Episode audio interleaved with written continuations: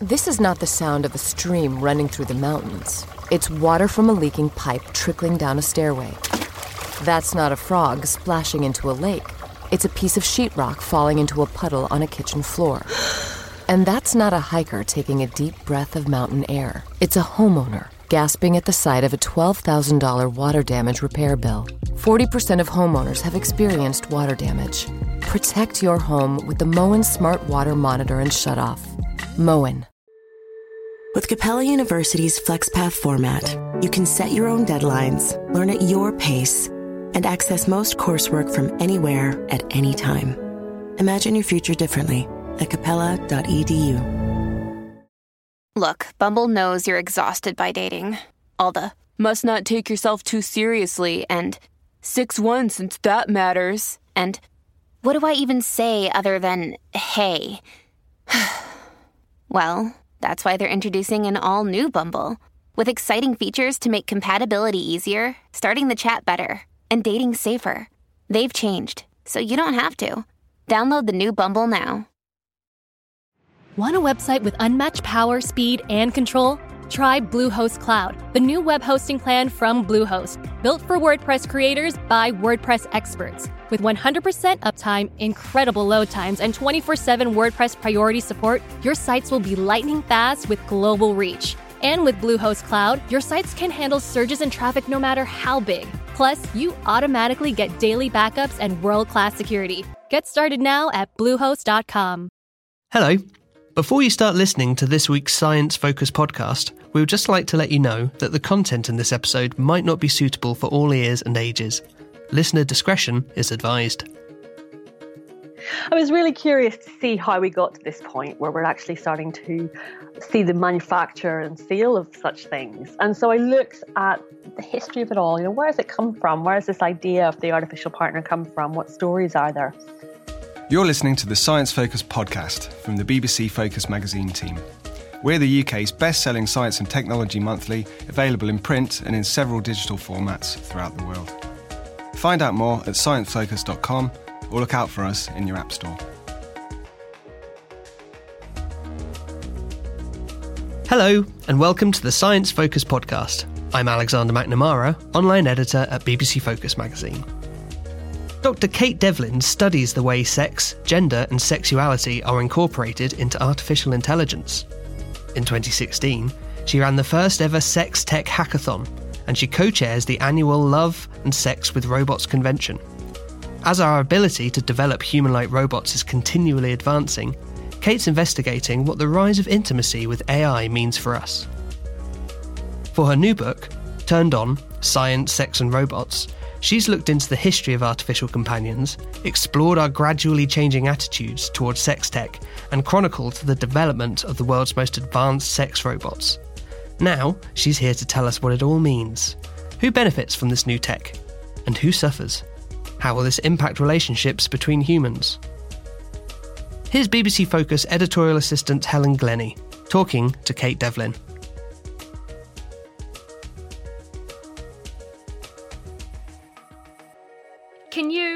Just outline to me what you did for your book? Who did you talk to, and what sort of topics around sex robots did you look at? I was really curious to see how we got to this point where we're actually starting to see the manufacture and sale of such things. And so I looked at the history of it all. You know, where has it come from? Where has this idea of the artificial partner come from? What stories are there? And I looked as well at sex toy development. So, how does that differ from sex dolls? And then it was a matter of exploring really um, advances that might lead us into new forms of care and, and companionship in robots and into more intimate areas. So, after that, it was a discussion of is this a good thing for society? Who who is benefits from this? Who might suffer because of this? Just to sort of sum up your overall feelings on the whole thing is the book is it positive about the use of these robots? Is it negative? Is it neutral? I tried to be as objective as possible but i think at the end of the day i'm a tech optimist and i think that there's a lot of scope for technology to enhance people's lives and to enhance relationships intimate relationships not necessarily sexually but certainly in terms of intimacy I don't necessarily think that the current form of these sex robots is the solution to that. I think there are problems tied to the form that they're currently in. But I do see a lot of scope for using technology to enhance people's lives, bring pleasure, and strengthen relationships. Can you give me a bit of background information on sex robots? How long have they been around and in what sort of forms? Well, I mean, they're really only just around in that the first commercially developed one is going has gone on sale and is about to be shipped out to the customer any day now. But the idea of sex robots has been around for much, much longer, going right back, you know, millennia into the uh, into myth, uh, into stories that we've told down the centuries. And so, can you explain to me about those historical ones? What were they? What were people imagining? Well, well, some of the earliest accounts we have are stories from Greece, where we had uh, people making replicas of their dead lovers, their dead husbands. Actually, in fact, the very first story with someone that has an artificial lover, uh, it's a woman making a, a, model in bronze or in wax of her husband who died in battle. That's one of the one of the myths that sprung up, and of course, the one everyone's familiar with is Pygmalion, this sculpture, the sculptor who brought his sculpture to life with a kiss. And so now, just going forward to these days, these ones that are about to get shipped out to the customer that have just been developed, what level of technology are we talking about? Can, can you describe this robot? Sure. Well, this robot is essentially the only part of it that is robotic is its head. So it has an animatronic head. The body is completely stationary from the neck down. It's essentially a well made, high end sex doll that has some animatronics and that has an AI personality. Aha. Uh-huh. And so what can it what can it do? How much interaction can you have? You can have conversations with it. Uh, you can certainly have more physical interactions with it if you so desire. Um, essentially, the, the dolls are, are really carefully crafted and they tend to be quite hypersexualized, quite reductive stereotypes of the female body. So narrow waists, large breasts, uh, long legs, and um, this animatronic head is the the bit where you know it can it can smile, it can look at you, um, it can turn its head, and the voice comes out of it. This AI chatbot, more or less, um, emits from the head. So this seems like a uh, sort of a, a, lesser version of what people might be aiming for in the future. Yeah, we are not at Westworld levels yet. No. So it's really very basic. And you know when we think about sex robot we imagine some kind of usually pretty realistic looking gynoid female human like robot um, perhaps with a, a dangerous edge because sci-fi likes to tell us that these things these are these are women who who have a dangerous edge of femme fatale. And then the actual reality of this is that we're essentially looking at kind of a upmarket mannequin. The the fact that these have come around now, is that because the technology has suddenly allowed it, or is there some sort of social need that's playing into this? It's very much that the technology has come around and that people have been asking, particularly sex doll owners have been asking for interactivity. And of course, it's something long imagined. So, you know, it's there's a little bit of, well, can we do this? Can we make an artificial partner? But it really, it boils down to the fact that we're now at the stage where the animatronics are cheap and easy enough to, to make these things. It's not an easy task to make it, but the components are there.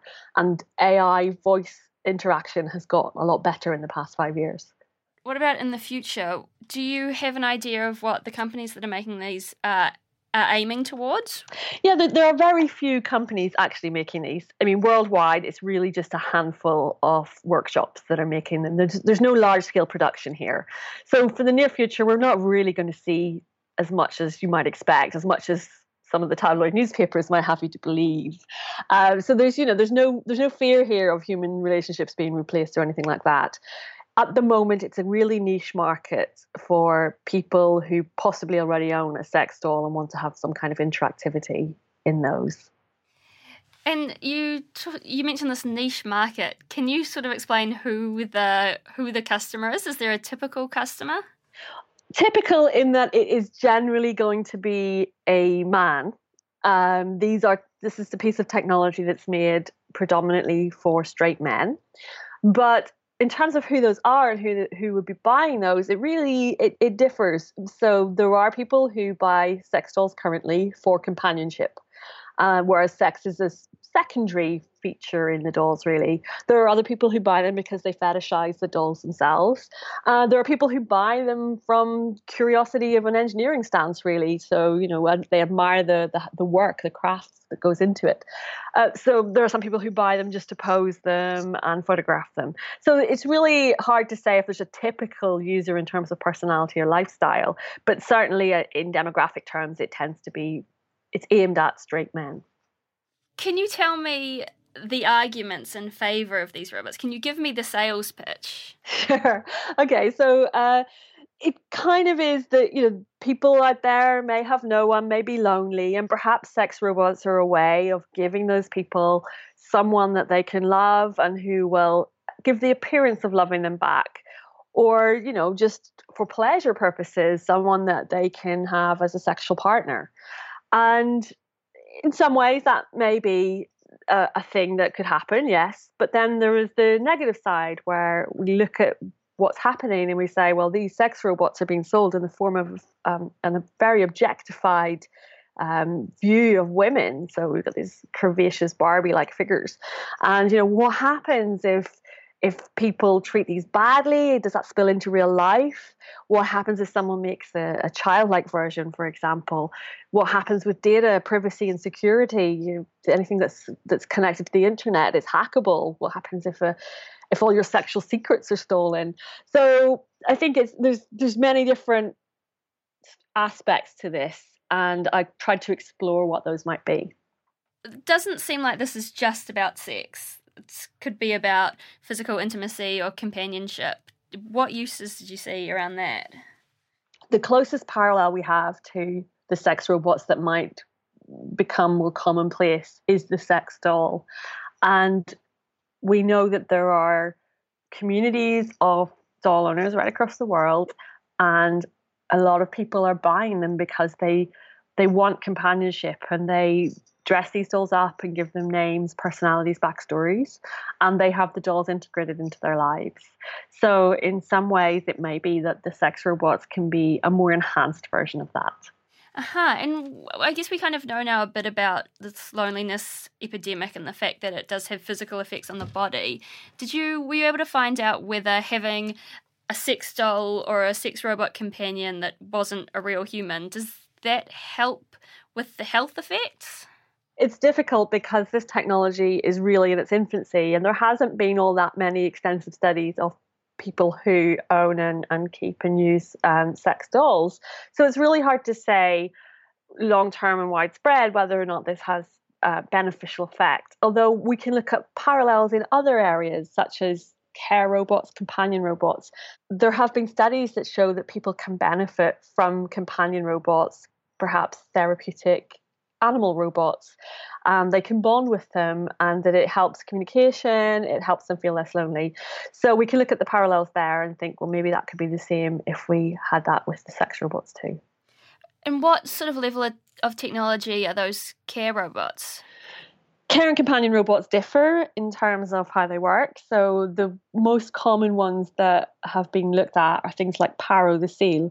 Paro is a little seal pup, um, very very cute, furry little seal pup who makes chirping noises and moves his head and bats his eyelashes. And I'm already talking about Paro as if it's a, a living thing with a with a, a sex here. I'm saying he. Um, but it's quite convincing. It's it is like having a little pet that that doesn't um, doesn't need to be fed or cleaned up after, and people really do bond with Paro and stroke him and and talk about him. So we know that those have been trialed in things like nursing homes um, to help residents feel less lonely, and they've had some positive results. What about other therapeutic uses? Is there any are, are people starting to think that maybe they could use sex dolls or sex robots to help people overcome things like intimacy issues? Certainly, there have been sex toys used in trials this way to help people perhaps overcome sexual trauma. Whether or not that would work the same way with sex robots remains to be seen, but it's definitely a possibility. And what about using these as uh, could they have a role in the treatment or rehabilitation of sex offenders? The idea that sex robots could be used in treating sex offenders is really controversial, and rightly so. It's something that needs a lot of consideration and thought.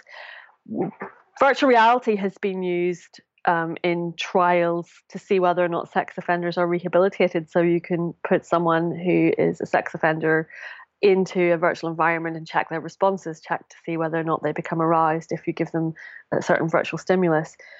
This is difficult to see whether or not ethically that should be extended into 3D, into the robots.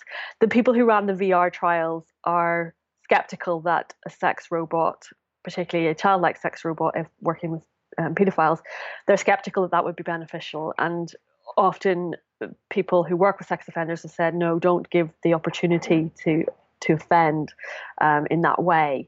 Um, don't give that possibility. So I think this is definitely an area that needs to be regulated uh, and a close eye needs to be kept on it.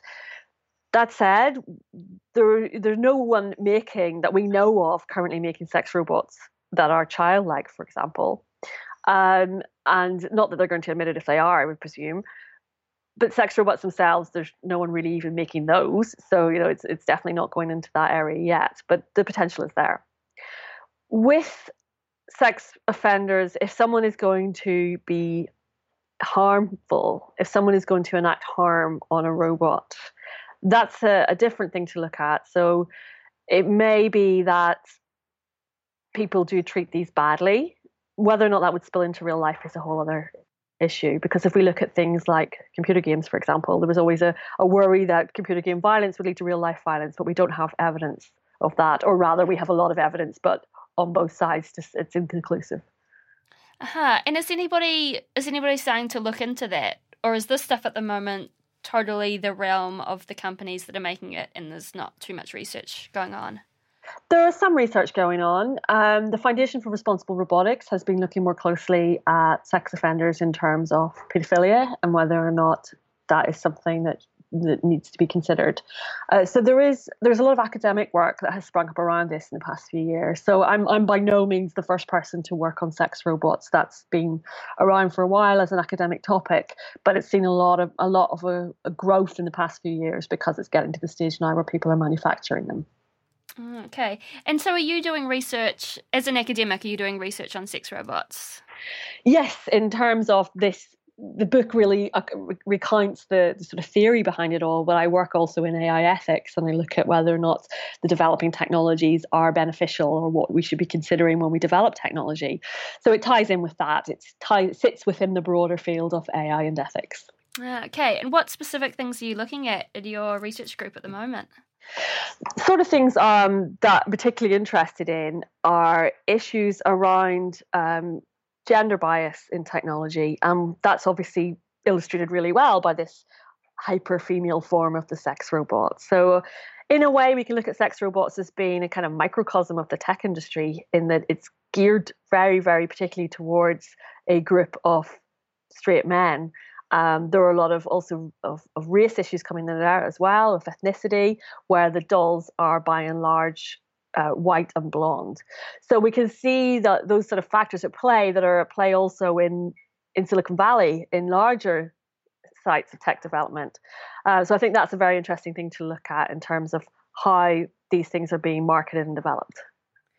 Yeah, definitely. So, what do you think's going on around those those social effects? Do you think these dolls, because they're being made in this Barbie-like, you know, tall blonde form, are they encouraging uh, sort of weird expectations around what people should be looking for in a partner or anything like that? I think it does entrench stereotypes. It's it's not great, you know. It it, it just adds to yet more issues around body image and expectations about how women should look. So I think that is we'd like to move away from that. I think it's it's it can be quite detrimental overall to society. And is anybody starting to move away from that? Well, I've tried.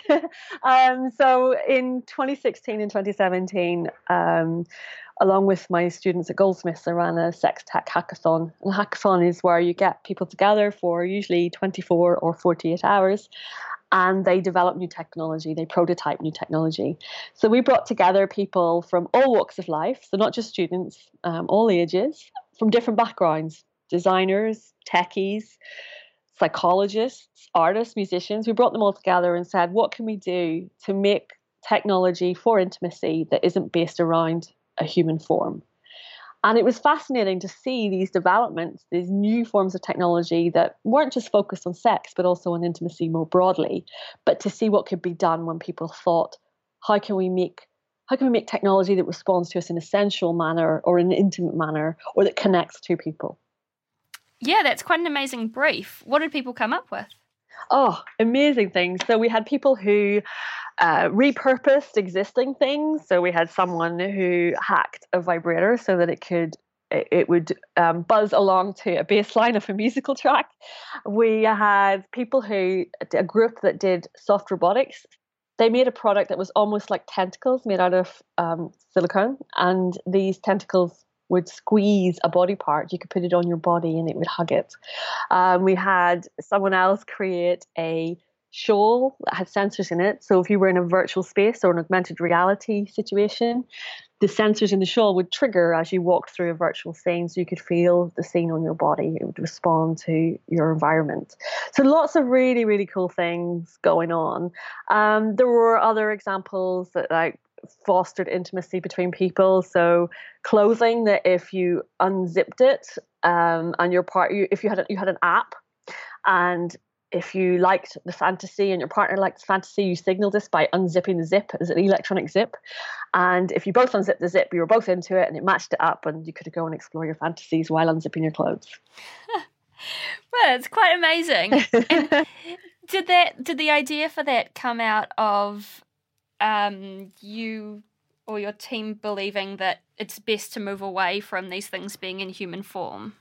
Yes, that's right. So um, everyone I've talked to that works in sex tech is really excited by the possibilities of new materials, of new forms and new designs. So it's it's a really lovely area to work in because there's some really good startups out there making fascinating new sex toys that don't look anything like the old fashioned ones and certainly don't look anything like human body parts. We go back to these sex robots here, can you outline the arguments against them specifically for the user? Are there any psychological impacts, anything like that, that we should be looking out for? There is a worry, I think, quite a natural fear that people have that there will be some kind of dependency or overuse or addiction. And we hear that about all forms of technology. I mean, the current thing is that we're all too addicted to smartphones, for example. And in some outlier cases, that may be true. There are people who don't know when to stop and put down their phone. I'm occasionally guilty of it myself. There are people who get addicted to video games, for example. So we know there are outliers where people can't moderate their behavior well. And it could be that they um, would suffer from this. I think uh, a very compelling argument is that the ideal relationship is a human human one, not a human machine one. I completely understand that. I, I honestly don't think that sex robots are going to replace human human relationships at all. I think they can enhance those, and I think they may be a substitute at times where that's not a possible thing to have. But I certainly don't think we're going to go down the route of seeing people replaced by robots in our intimate lives. Do you think there are some situations in which the human human relationship is not the best one? Yeah, I mean, maybe not the best one, but there are certainly times when a human human relationship is difficult, or if it's perhaps or perhaps if it's a toxic relationship. Um, and it may be that people are in long distance relationships or there are issues around what people want to do in those relationships. And maybe this is a way of introducing technology that can enhance the relationship. Can you just go into that a little bit further and explain how a robot would be used in, say, a long distance relationship? Okay, so there are some examples of people using sex dolls in long distance relationships. And um, so if they've not got someone around, they have this companion instead as a kind of a proxy, really. Um, moving away from robots in particular, there's a lot of smart sex toys these days that can be used over the internet. So you could have a sex toy, your partner who is elsewhere in the world can control it via the internet. So you're able to have that experience together while not in the same place. So perhaps it could be used like that. Is anybody looking at issues around consent with sex dolls or robots? I imagine that these robots they're not sentient beings they don't need That's to right. give consent are you are you looking into that is there anything going on in that area Yeah, this has been a concern that gets flagged up a lot as well. So there was talk in the newspapers about a robot, a sex robot called Roxxxy, who had a mode called Frigid Farrah. Um, people got really worried about that and said, you know, what is truly if this robot is has a frigid mode, this means you're basically enacting rape upon a robot. Well, obviously, you know, it's it's a machine. It, that's not the case.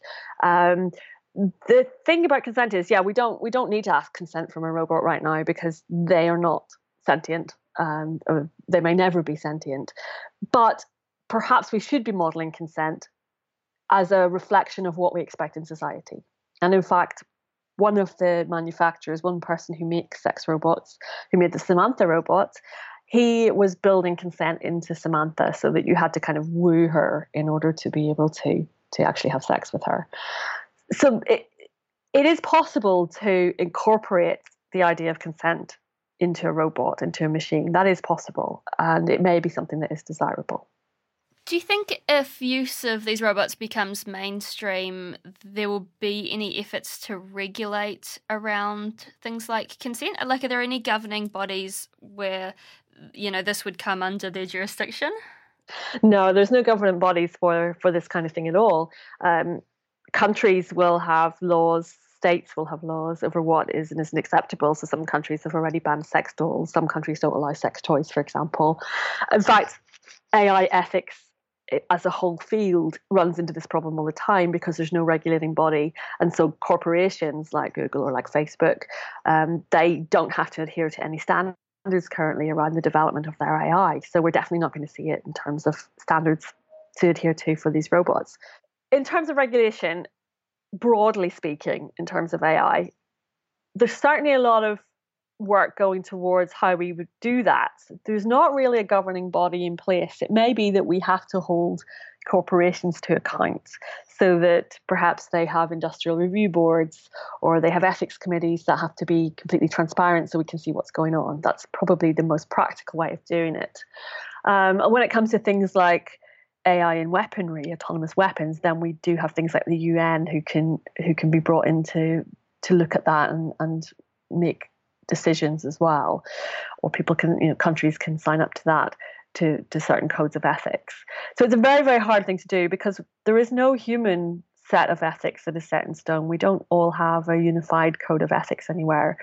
So it's very, very difficult to think about how you would, first of all, decide on a set of ethics and secondly, program it into a machine. So, can we talk a little bit about the companies that are making these robots, the people who are making them? Mm-hmm. Did you talk to the people who are making them about where their motivation to make them came from? Yeah. So I, t- I went to visit the RealDoll workshop. Abyss Creations, who make RealDoll, are also the company who've brought out the world's first commercially available sex robots. And I went there to see what the development process was like last year. And I spoke to Matt McMullen, the, the CEO of the company, and he explained that the one thing he had been asked for when making sex dolls was some form of interactivity. So his customers wanted to see some form of interactivity. And so they decided to start working on that. With other developers like Sergio Santos, who made the Samantha robot, he was very interested from an engineering point of view. So he wasn't interested in creating the actual doll. He wasn't interested in creating the body. He was interested in the AI. How would you engineer this? How would you build this? How could you get a responsive machine that was capable of giving the idea of desire and sexuality? Do you think that this is something that we should be taking we should be taking seriously? Can you imagine a point 20 years down the road where these are mainstream? Right now, I think this is an incredibly niche market, and I don't see it changing much in the near future. This is really, there aren't many people making them, there aren't many being made. We don't really have an actual one in existence, you know, beyond pre orders and prototypes. So, no, I, I don't see this as being a big market. I think there's much more scope for creating intimate technologies that move away from this human form that is so difficult to make uh, and into more abstract forms into more immersive experiences, into more wearable technologies. That was Kate Devlin talking about the rise of sex robots. Her book, Turned On Science, Sex and Robots, is available from Bloomsbury Sigma now. Thank you for listening to the Science Focus podcast. In our December issue, we dig deep into the surface of Mars and explore what NASA's InSight mission could help us discover about the structure of the red planet. We also investigate how nuclear fusion could provide us with unlimited energy and what will happen once the International Space Station ceases operation. The magazine is available now, and there is, of course, much more inside. And remember, if you like what you hear, then please rate, review, and share with anybody you think might enjoy our podcast. Also, if there is anybody you would like us to speak to, or a topic you want us to cover, then let us know on Twitter at Science Focus. Thank you for listening to the Science Focus podcast from the BBC Focus magazine team. We're the UK's best selling science and technology monthly, available in print and in several digital formats throughout the world. Find out more at sciencefocus.com or look out for us in your App Store.